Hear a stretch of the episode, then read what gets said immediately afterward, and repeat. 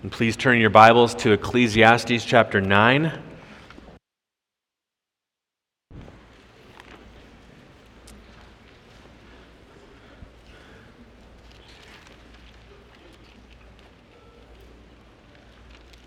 Lord willing, this will be uh, the uh, fifth to last message in Ecclesiastes. After this, four more. Uh, that's the plan going through the month of September, but um, hope you found it as rich as I have. Um, just every phrase holds so much truth. Um, the realistic book that we have before us has um, showed us that our God understands what it's like to live as us, created men and women in this world, and yet He is constantly pointing us to a hope that is there. And you see that all throughout the book. Ecclesiastes 9 1 through 12. I've entitled this message Carpe Diem. We've got one Latin teacher in our congregation who I trust appreciates that title. Let's just see if I translate it right. Ecclesiastes 9 1 through 12. Please follow along as I read. But all this I laid to heart, examining it all, how the righteous and the wise and their deeds are in the hand of God. Whether it is love or hate, man does not know. Both are before him. It is the same for all, since the same event happens to the righteous and the wicked, to the good and the evil, to the clean and the unclean, to him who sacrifices and to him who does not sacrifice. As the good one is, so is the sinner and he who swears is as he who shuns an oath. This is an evil in all that is done under the sun, that the same event happens to all. Also, the hearts of the children of man are full of evil, and madness is in their hearts while they live, and after that they go to the dead. But he who is joined with all the living has hope. For a living dog is better than a dead lion. For the living know that they will die, but the dead know nothing and they have no more reward, for the memory of them is forgotten. Their love and their hate and their envy have already perished, and forever they have no more share in all that is done under the sun. Go, eat your bread with joy, and drink your wine with a merry heart, for God has already approved what you do. Let your garments be always white, let not oil be lacking on your head. Enjoy life with the wife whom you love all the days of your vain life that he has given you under the sun, because that is your portion in life and in your toil at which you toil under the sun. Whatever your hand finds to do, do it with your might. For there is no work or thought or knowledge or wisdom in Sheol to which you are going. Again, I saw that under the sun the race is not to the swift, nor the battle to the strong, nor bread to the wise, nor riches to the intelligent, nor favor to those with knowledge but time and chance happen to them all. For man does not know his time, like fish that are taken in an evil net, and like birds that are caught in a snare. So the children of man are snared at an evil time when it suddenly falls upon them. Carpe diem, that idea is found in the middle of this passage. Seize the day. Grab onto the day. It's actually a term of be found in horticulture. Pluck up the day. The day's ripe, it's ready, grab hold of it. I think of that term when I think of this passage.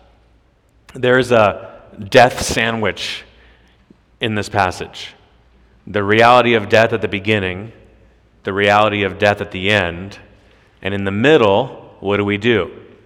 Throw our hands up, sit around, wait, with some dour disposition.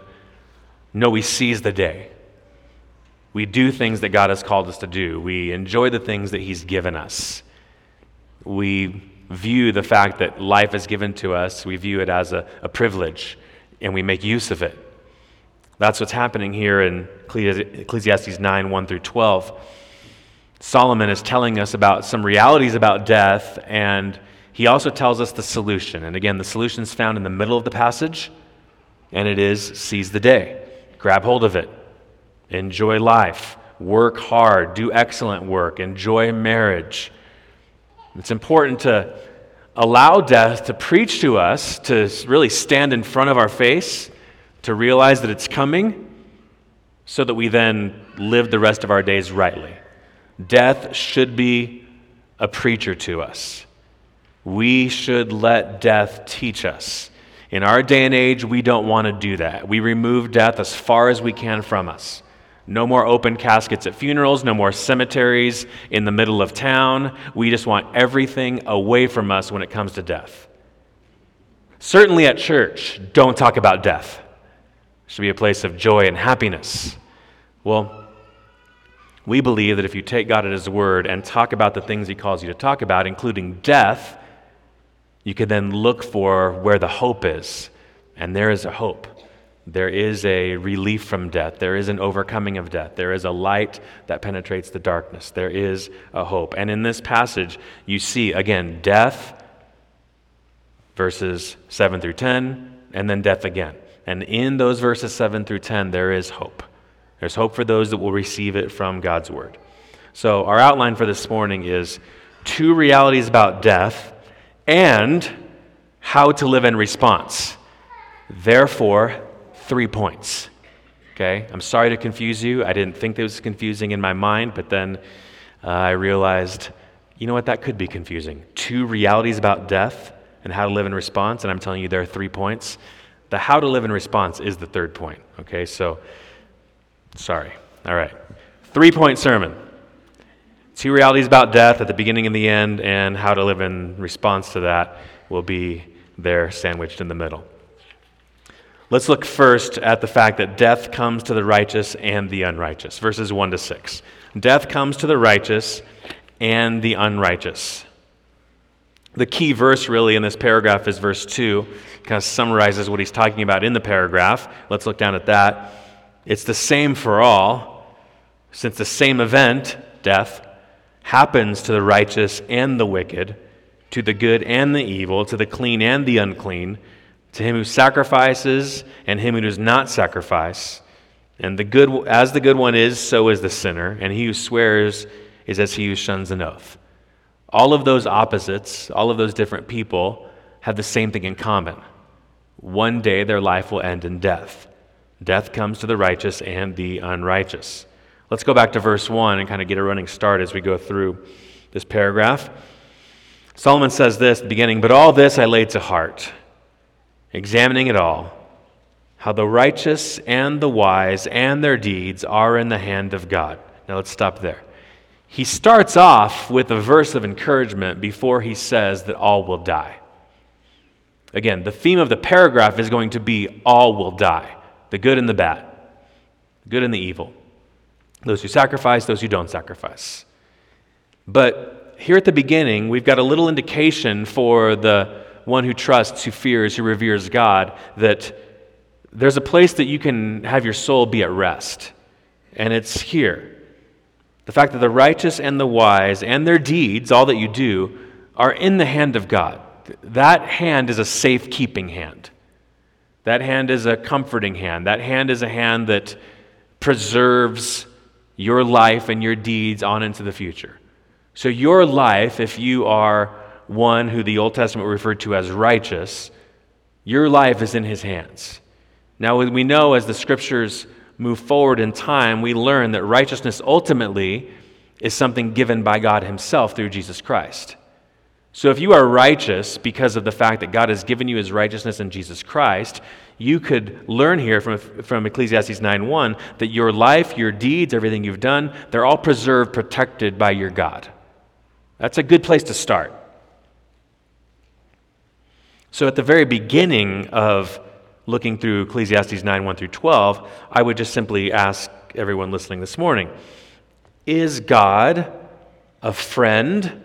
to whom your life and all that you've done is in his hands, and there will be salvation and reward for that in time. Is God a friend to you who holds you in his hands, or is he a foe who will crush and punish? Because all throughout this passage, there's talk about good and evil, the righteous and the wicked. And so at the very beginning, we would just ask Is God a friend to you? Is your life in His hands? Are you reconciled to Him through Jesus Christ? Are you His child or are you still His enemy? All of us born enemies of God, all of us born hostile in mind, Colossians 1.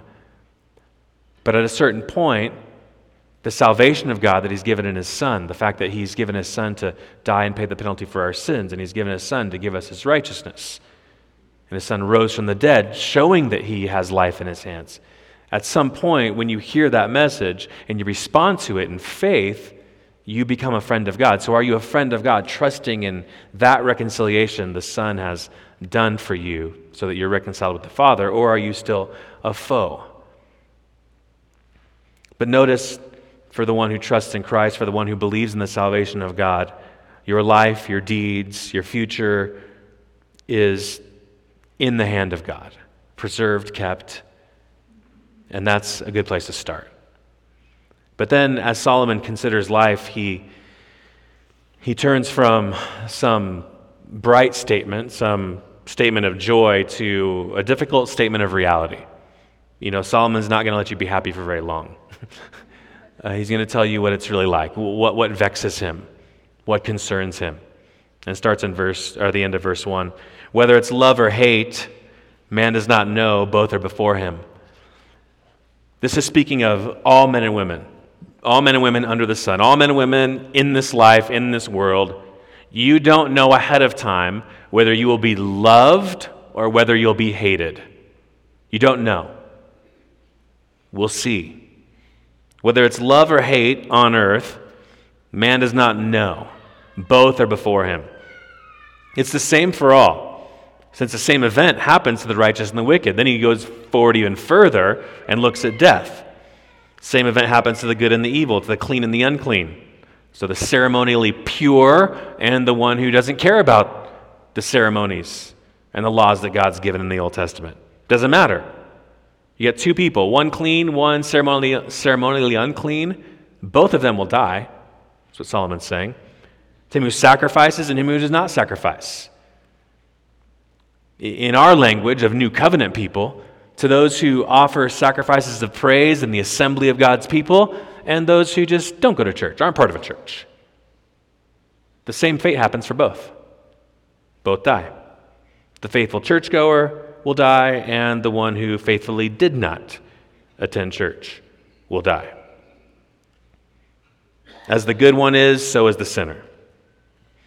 And he who swears, so the one who frivolously tells God what he's going to do, frivolously makes oaths to God. We saw that back in chapter 5. Him and the one who says, I'm going to be careful with my mouth before God. Both of them die. One's better than the other, but both of them die. Verse 3 This is an evil in all that is done under the sun. Solomon finds a problem with this that the good woman and the bad woman both die. That's evil to Solomon. This is an evil in all that is done under the sun, that the same event happens to all. Also, the hearts of the children of man are full of evil, and madness is in their heart while they live, and after they go to the dead.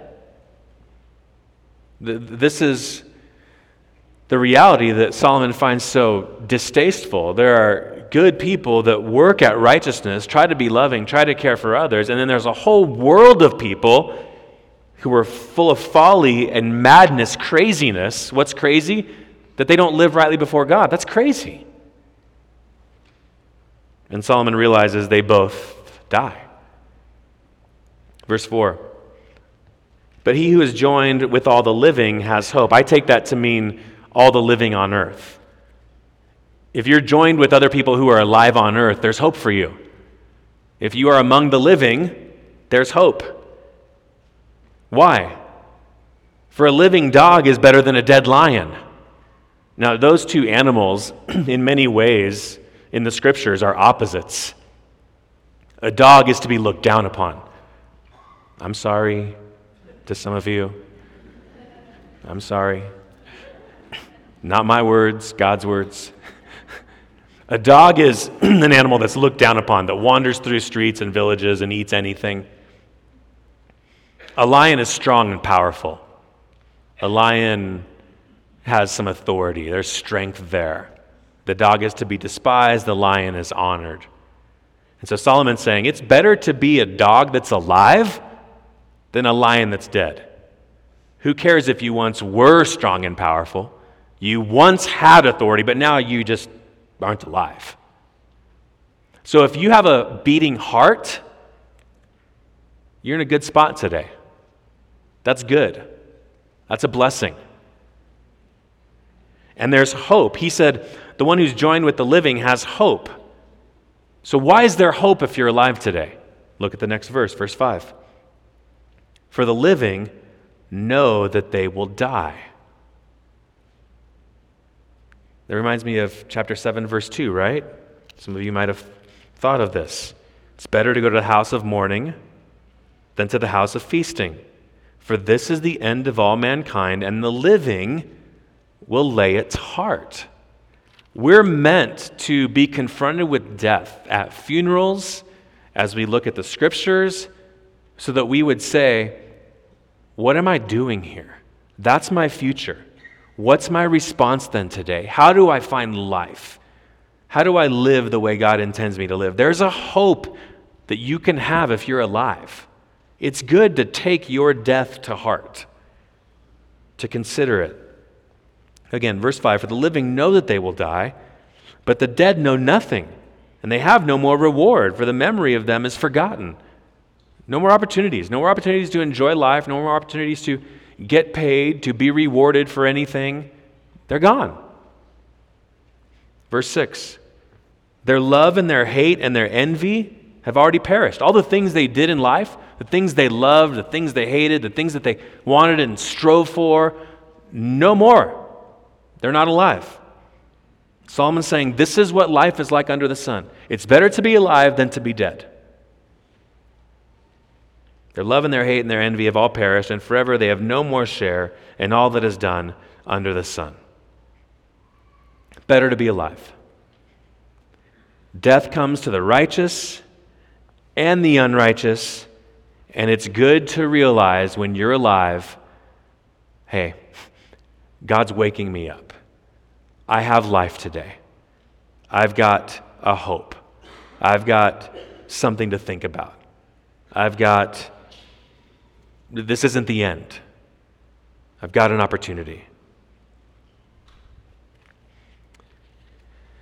William Perkins, a writer from the 16th century, uh, was reflecting on the fact that all people will either go to be with God or they will perish in their sin forever. He was reflecting on that, and he said, It's kind of like a, a, village, like take, take an ancient Near East village, and uh, there's some sort of raid on that village, so a, an army comes to ransack that village to kill and destroy, to take for themselves. And as they're coming through, and you picture all the chaos in that village, the villagers, the people in the village, will be doing something they will be trying to preserve their life. There's an enemy coming to destroy. They are trying to preserve their life. They will either succeed and preserve their life or they will succumb to death. And Perkins said, if, if you were living in a village like that, that would be your aim. So then he says, So with your life, let that be your aim. How do I preserve my life? Not just in the 80 or 90 years that you're living here, but how do I preserve my soul forever? What do I do to be right with God? That's the question to ask. Death comes to the righteous and the unrighteous. And it's good to think about that. It's good to be confronted with our own death. Last year, I was reading through some of Martyn Lloyd-Jones's works, and, and he, uh, he wrote a bit on the idea of coming death. And his own life and the days before his death is a fascinating study in and of itself. But, but he wrote a lot about, about preparing for death. And he said, you know, a lot of us want a quick death. You know, fall asleep and then boom, heaven. or, or just something that where we don't have to have this prolonged suffering for 10, 15 years. He said a lot of society wants a, a quick death. We don't want to suffer. But he was highlighting the benefits of having a slower death. And he looks back at previous times in history when someone knew they were going to die and they knew that it might just be a matter of days or weeks or months. And those people tended to have appropriate conversations. There was literally kind of a, a deathbed um, order to where th- people would deal with things in the past. They would first right all wrongs with other people. Knowing that they were dying, they, they would make connection letters or whatever it may be, or even visitors coming, and, and there would be a reconciliation type of conversation that would happen with some people.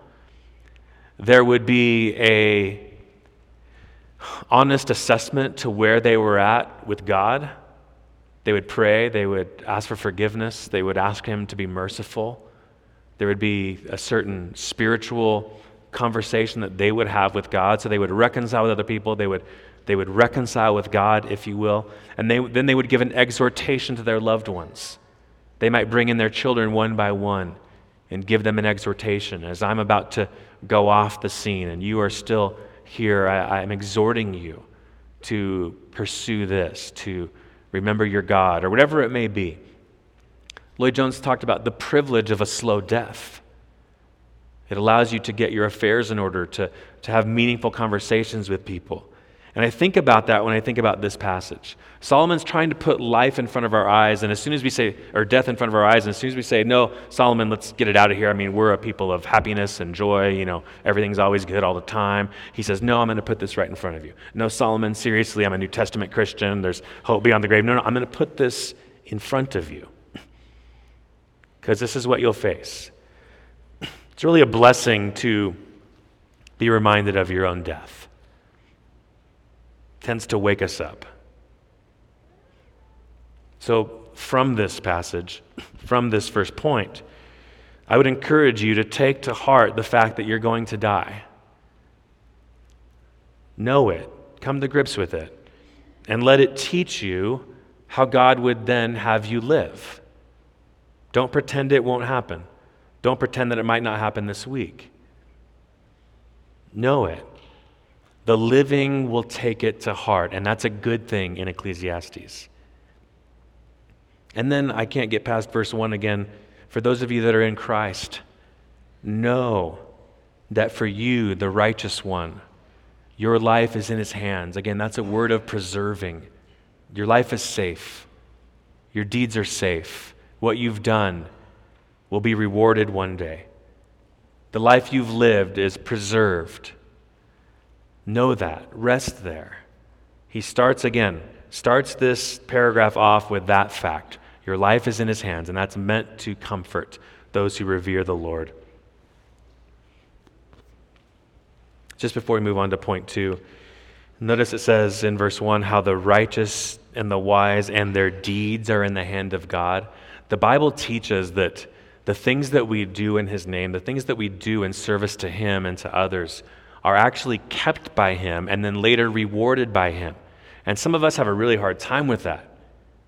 I'm saved by grace. Even in my greatest prayers, my, my greatest good deeds, uh, there's a taint of sin in them, God.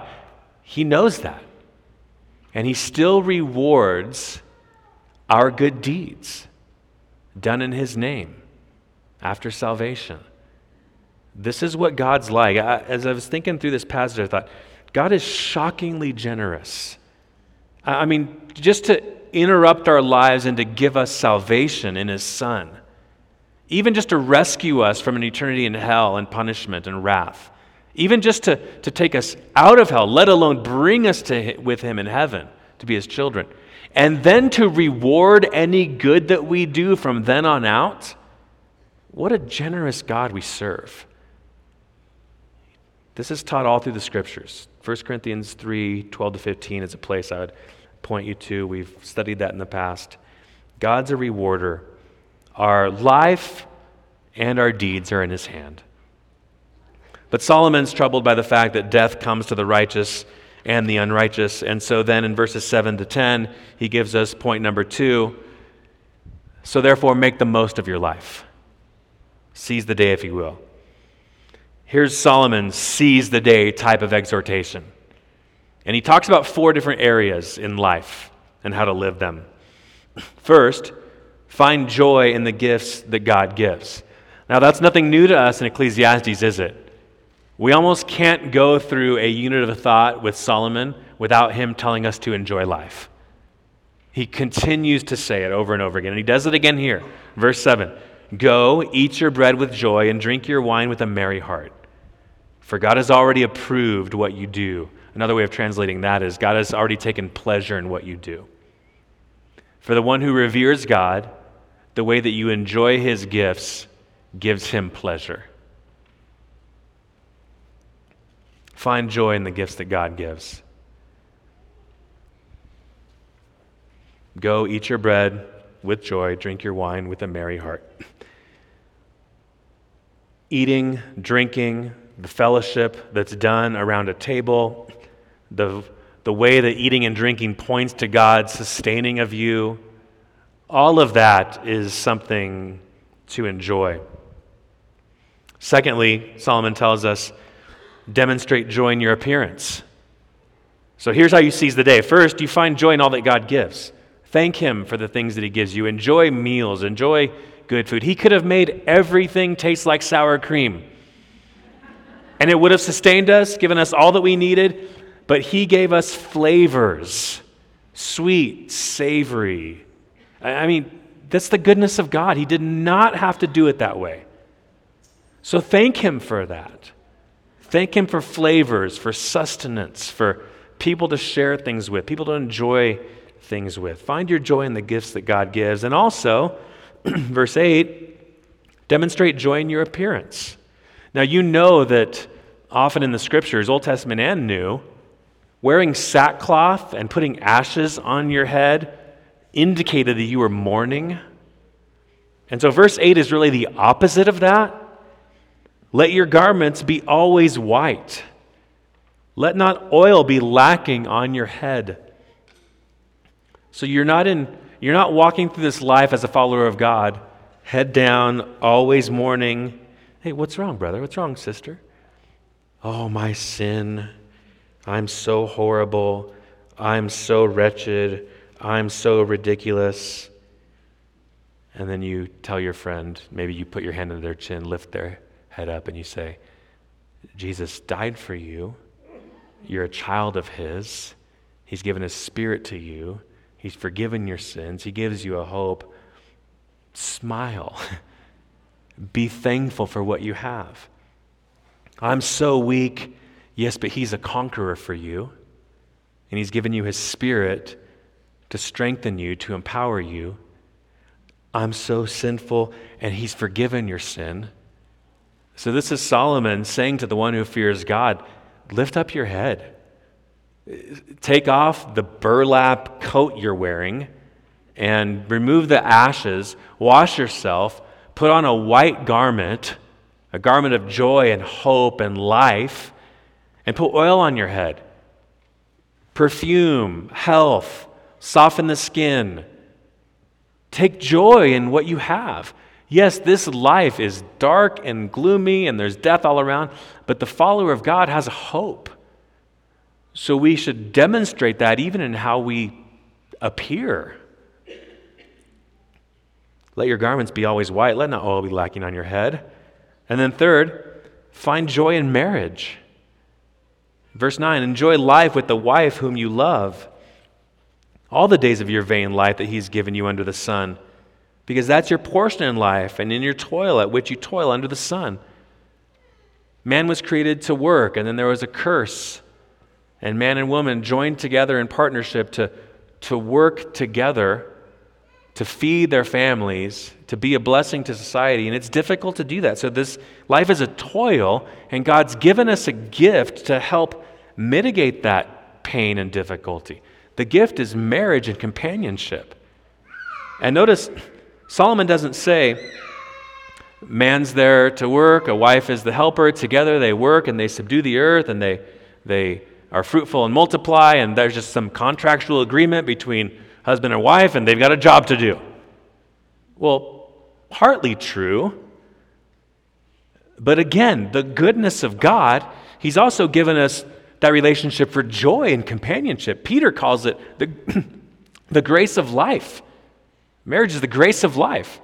So not only do we get a helper for one another, we get to work together, but we also find joy in one another. Enjoy life with the wife whom you love all the days of your vain life that He's given you under the sun, all the days of your passing life, vapor like life. You and your spouse will be gone relatively soon in the scheme of things. So while you have him, while you have her, enjoy one another. Find joy in one another. Take, take delight in one another. Be thankful for the grace of life that God has given you.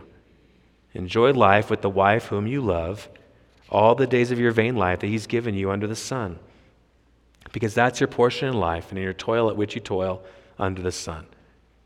Go on walks, have conversations, laugh together, hope together, reminisce together, find joy in one another. God could have just said, ah, two's better than one. This life is cursed. I'm going to give everyone a companion. Go ahead. Do your best, everyone. He, he did that, but added love and affection and joy and intimacy to that. Again, what a good God. So Solomon's saying, hey, we're all going to die. This life is difficult and hard. Enjoy the gifts he gives. Demonstrate that joy in how you even look. And find joy in marriage, the relationship that God has given you. And finally, work with excellence. O fearer of God, O reverer of God, lover of God, work hard with the mind that He's given you, the hands He's given you, the time He's given you. Verse 10 Whatever your hand finds to do, do it with your might for there's no work or thought or knowledge or wisdom in Sheol to which you are going. Now, Solomon didn't know all that was coming in Jesus Christ and all that would be true of his life, death, and resurrection. He was like a typical Old Testament saint that knew we live and we die and then we go to the grave and there are no more opportunities to do anything. I believe Solomon did have a hope beyond the grave, but he didn't know all that we know about that. And so he looks at life under the sun, the way life looks on earth, and he just sees you've got an opportunity to do something, and at some point, bam, it's done. No more opportunity to do anything. And that's what he's saying. Do your best, because there's no work or thought. I've got an idea, none of that in, in the grave. No knowledge. You, you know what I've learned? Doesn't matter, you're dead. You know what? I know the right. No, you're dead. No more opportunity.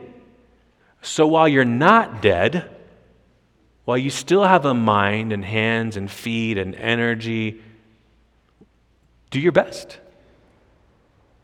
In Colossians 3, Paul would tell us do your work as if you're doing it for the Lord. Yeah, but I'm doing it for my boss. Oh, he's quite a do it for the Lord. Oh, I hate school, algebra, biology. He's given you a mind, He's given you time. Do your best for Him. Whatever your hand finds to do, do your best. Do it with your might. Reminds me of Jesus telling his disciples, We must work the works of him who sent me while it's day, because night is coming when no one can work. You could ask the question what's life? Life is an opportunity to work for God to do something for him on this cursed planet that would bring him glory and other people good. Work with excellence. So make the most of your life. Don't just sit back and go, oh, we're all going to die. I'm not going to work. We're all going to die. No. Do your best. Got a limited time.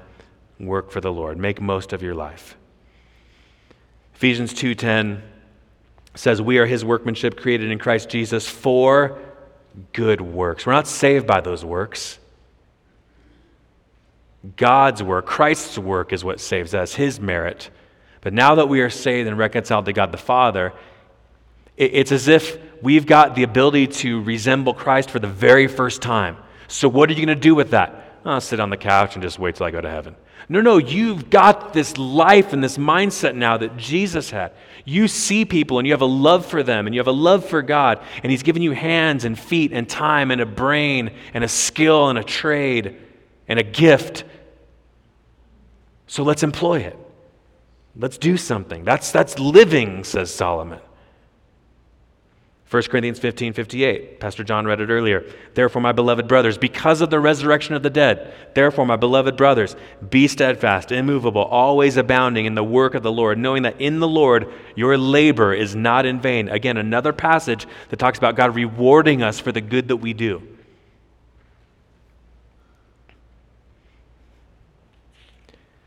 Now, because I don't want to mislead someone here, someone here might not have any care in the world to honor and give glory to God. And you might sit here and go, okay, yeah, we're all going to die. So he says, hey, enjoy the good gifts God has given. I'm just going to eat, drink, and be merry. A lot of times in the Bible, when those words are given, eat, drink, and be merry, it's a criticism. Solomon says here to do it, and it's for the one who fears God, who trusts in God, finds salvation in God. But the rest of the world doesn't need help in that because that's how they live apart from God. Eat, drink, and be merry. Remember in Noah's day? How is that generation talked about? The wicked people on the earth at the time of Noah. They're, they're talked about as those who would, in the days of Noah, they were those eating and drinking. Let's get all that we can out of this life. In 1 Corinthians, earlier in the chapter, verse 15, chapter 15, it said, There's a thought out there a worldly thought that says, let's eat, eat and drink because tomorrow we die. So, how are Solomon's words different? Solomon's words are written to the one who fears God, who trusts in the salvation of God, whose heart isn't trying to find gain and satisfaction just in the eating and the drinking, but whose heart reveres God and then says, Now, with the things you've given me, I'm going to enjoy them. But ultimately, my life is aimed at enjoying you. That's the context of Solomon's exhortation to enjoy life.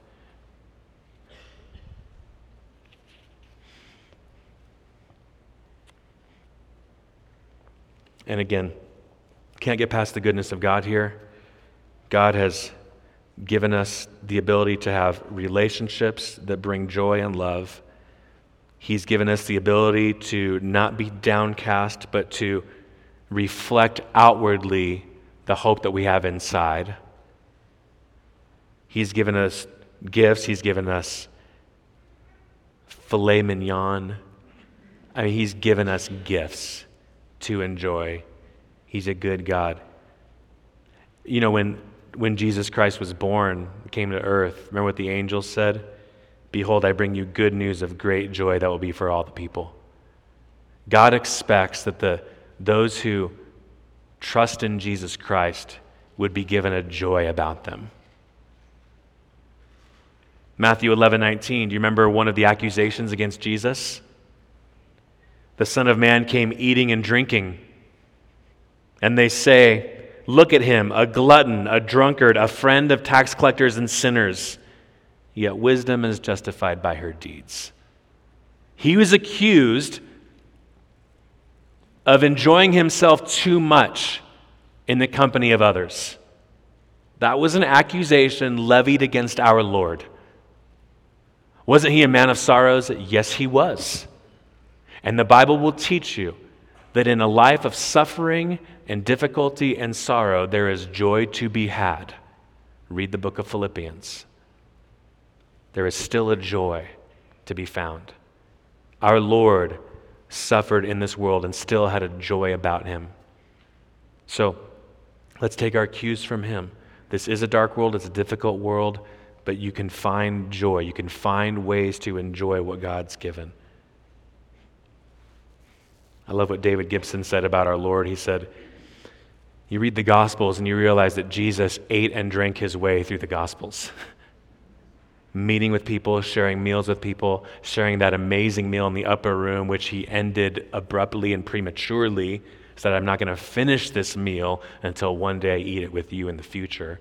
And that will be something that we're all included in. Jesus was always eating with and dining with and enjoying fellowship with others. Another writer, Jeffrey Meyers, writes about the book of Ecclesiastes and all the focus on eating and drinking. And he says, it's as if the book of Ecclesiastes is a table in the mist, the mist of this life. but there's a table there and the ability to enjoy from the hand of God. That's, that's a good way of talking about the book of Ecclesiastes. So, friend, enjoy the provision God gives. Look at what He's given. Look at the food He's given. Look at the home He's given. Look at the provisions that He's given you. And instead of complaining about them, saying they're not enough, saying that you wished you had different ones, enjoy God's good gifts to you. Also, don't be a dour Christian. I'm not saying act as if everything's always good. I'm not saying that. I'm saying realize that even in the suffering, there is a hope for the one who trusts in God. There is provision in the suffering. Also, enjoy your marriage. Again, you don't need to complain to others or even in your mind about the spouse that God's given you. They are better than you deserve. Maybe I'll say that again and underlined it. Underline it. We've been given the gift of one another. God's good to give us companionship, love, marriage. Thank the Lord for it. Steward your marriages. Enjoy your husband, your wife. And finally, be excellent in your work. Students, moms, dads, retirees, whatever you put your hand to, do it with your might. Do your best. Because there's a day coming when you won't be able to have the impact that you can have now. Finally, we learn one more reality about death. It's the last part of the sandwich. Verses 11 to 12 Death comes according to God's timing. And obviously, that means, and not our timing. Death comes according to God's timing, not our time. Death is the great interruption. It's, it's interesting to observe families that lose a loved one try to plan a funeral and they think, well, what day works? I mean, cousin Jenny lives in Alabama, Uncle Frank lives in Tucson. I've got this trip planned, I've got that. When does it all work? And I think the message to receive is death just interrupts. It just interrupts our plan. Sorry, cousin Jenny. Sorry, Uncle Frank. Sorry, work trip. Death just interrupts. It's not convenient. Death always interrupts. You think you're going to retire, come to Prescott, live for the next 20, 25 years, and in a year and a half, you get diagnosed with cancer. That wasn't the plan. You think you're going to have all these ways that life is going to work out, and sometimes death just interrupts. It's on God's timetable, not ours. Verse 11 Again, I saw that under the sun the race is not to the swift, nor the battle to the strong, nor bread to the wise, nor riches to the intelligent, nor favor to those with knowledge. But time and chance, or maybe better translated, unforeseen happenings, time and unforeseen happenings happen to them all. Now, here's what normally happens you've got a swift person, a fast person. Normally, they win races, except when they pull up and have an injured hamstring. Now, before the race, they were the fastest one in the world, but they pulled a hamstring. Unforeseen happenings happen to everyone. Normally, the fastest wins, but sometimes they don't. Nor the battle to the strong. Usually the strongest military wins, except sometimes when they don't. Bread to the wise. If you're wise, you order all your affairs, money here, money there, here's the investments. I will have enough always, except sometimes when you don't. Nor riches to the intelligent. If I just get straight A's, go to the right school, right graduate degree, be placed in the right firm, right practice, own my own business. I do all that, I'll be wealthy, except sometimes when you're not. Nor favor to those with knowledge. If I just know how to operate in every situation, if I know how to talk to people, what to do, people will love me. Except when they don't. Solomon's trying to show us you can't bank on anything. Even the good in this life, intelligence is good, being fast is good, being strong, being wise, knowledge, those are all blessings, those are all good. But if you're looking for capital G gain from them, you will not find it. If you look at them as gifts to steward and to enjoy, that's a good start. But just realize that it doesn't mean it's going to keep you secure. Just realize that every good character quality you have, every good ability you have, doesn't mean that it's going to solve your problems. That's what Solomon's saying. Unforeseen happenings happen to everyone. Verse 12 For man does not know his time. You don't know when these things are going to come. And it's not just unforeseen happenings that interrupt your plans. Sometimes it's the big unforeseen thing that interrupts your plan, which is death. For man does not know his time, like fish that are taken in an evil net. I love that. What a good way of describing fishing. you put your evil net in that water, and poor Nemo swims through an evil net. but picture the fish. I'm going to swim over here. I think I see some something for some sustenance, and I'm almost there. Just kind of turn this rock, turn around this coral, right? Net grabs you. That's death. I'm just going to go to high school and then go to this university and then death. I'm dating this girl, going to be engaged, and then before you can even propose, sudden death. You've, heard, you've all heard these stories. I'm going to move here, relocate the business, and live this way for 30 years. But it doesn't work like that. Life isn't in our hands, it's in His hands. Death comes according to God's timing and not ours. Reminds me of what James warns us about. Come now, you who say today or tomorrow we'll go into such and such a town and spend a year there and trade and make a profit. It's as if James is saying that, going, No. Yeah, you don't know what tomorrow will bring. What's your life? You are a mist. Sound familiar? Sounds like Ecclesiastes. You're a mist that appears for a little time and then vanishes. Instead, you ought to say, If the Lord wills, we will live and do this or that. Or Luke 12, I'll say to my soul, Soul, you have ample goods laid up for many years. Look at the full barns. I have everything I need for many years. Relax, eat, drink, be merry. Here's another place where it's not looked at as a commendation. But God said to him, Fool, this night your soul is required of you, and the things you've prepared, whose will they be? so is the one who lays up treasure for himself and is not rich toward God. The day of our death isn't in our hands.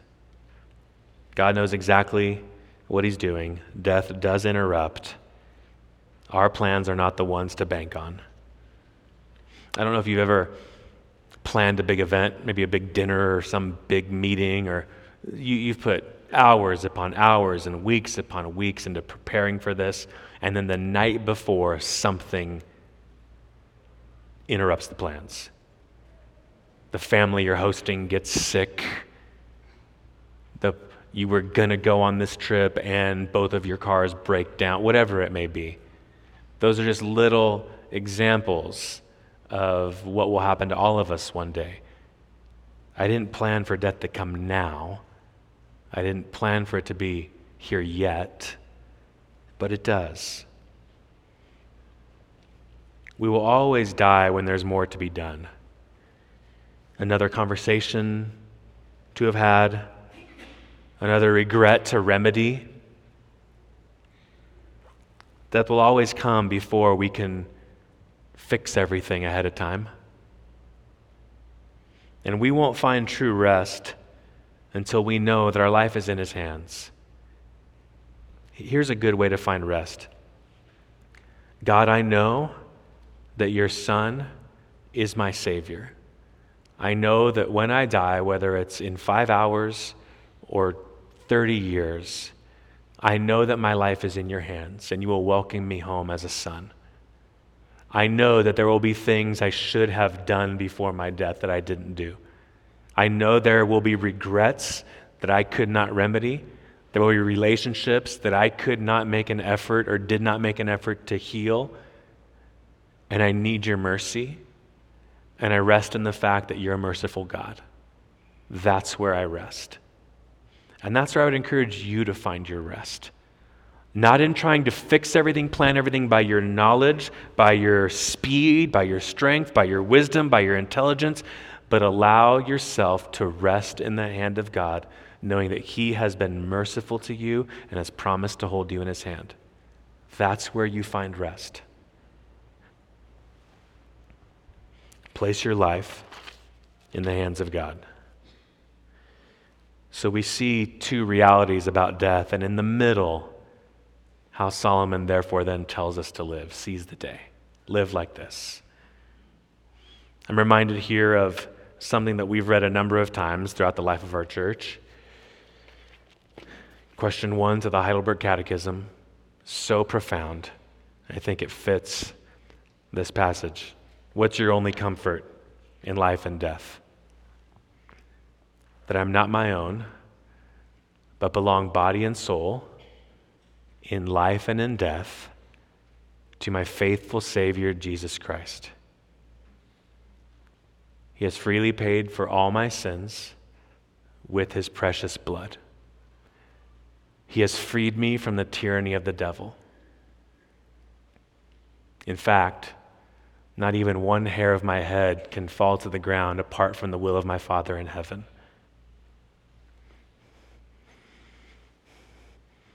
all things must work together for my salvation. Friend, death is coming, and the way to be relieved from it is to be found in Jesus Christ, who is given to us by an eternally good Father. Let's pray. Father, we're thankful for the reality of this book. We're thankful for the honesty of this book. And we are thankful for the hope that's found in this book. To revere you, to love you, to be with you, to be yours is our hope. And so, Father, for those here that really do not care about you, do not love you, pray that the realities spoken of in this passage would grab their attention so that they would see that you are not just holy, but you are also merciful. And Father, for those of us who see the pain of death all around us and the pain of life and the difficulties of life, I pray that you would point us to the fact that our days are in your hands, and that's the best place for them to be safe and kept, ordered, designed by you, our loving Father. We pray this in Christ's name. Amen.